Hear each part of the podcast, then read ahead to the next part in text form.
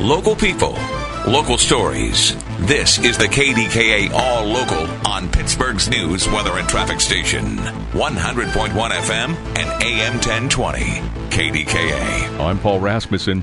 A convicted sex offender's bond was revoked by a judge Friday. Nigel Parms was arrested twice for breaking into and squatting in a home under renovation in McKeesport. Marty Griffin has been following the plight of property owner Corey Diethorn who has been trying unsuccessfully to have Parms removed. A magisterial judge ruled Parms could remain in the apartment until November bond hearing, but that ended in a different courtroom Friday. Thorne spoke with News Radio KDKA after Parms' bail was revoked. Pending the criminal hearing on November 6th, so I am able to get my property back and I'll, I'll make sure I gather all the evidence of his trespassing between now and then. Parms is in the jail this morning. With Pittsburghers celebrating Halloween, crowds on Saturday night in the South Side were some of the biggest police say they've seen in five years, and there were no major incidents.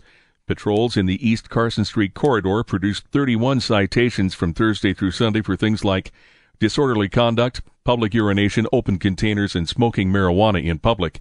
There were six arrests, four of them for gun violations. A man was robbed and assaulted early Sunday in Shadyside. Officers found a man in his early 20s on the sidewalk after 12:45 a.m. in the 300 block of Morewood Avenue. The man told them he was walking home when someone with a gun approached and demanded his valuables, firing shots in the air. Police say the man did as he was told and then the suspect pistol whipped him.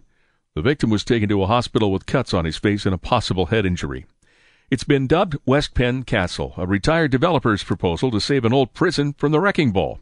News Radio KDKA's Pat Septak has that story. The former state correctional institution on the north side, better known as Western Pen, is slated for demolition. But Tom Tripoli wants to make the old jail site a tourist attraction by turning it into a hotel or hostel and by converting the old prison yard into a park for recreational vehicles, a move that he says would boost the city's economy. The good tourist cities that I think Pittsburgh would emulate, like New York, San Francisco, New Orleans, they all have RV parks within their city limits. And that would bring an element of tourism into the city that does not exist right now. Those who are interested in supporting Tom's proposal can send him an email at savethecastlepgh at gmail.com. Pat Septak, News Radio KDKA. County leaders are taking a closer look at intimate partner violence News Radio KDKA Shelby Cassesi has the story. A new report from Allegheny County Department of Human Services hopes to provide better understanding of where the issue is most prominent and the right strategies to address it. Data shows of the 45 people who were killed by a partner in Allegheny County between 2017 and 2022, they were disproportionately black women, ages 25 to 34,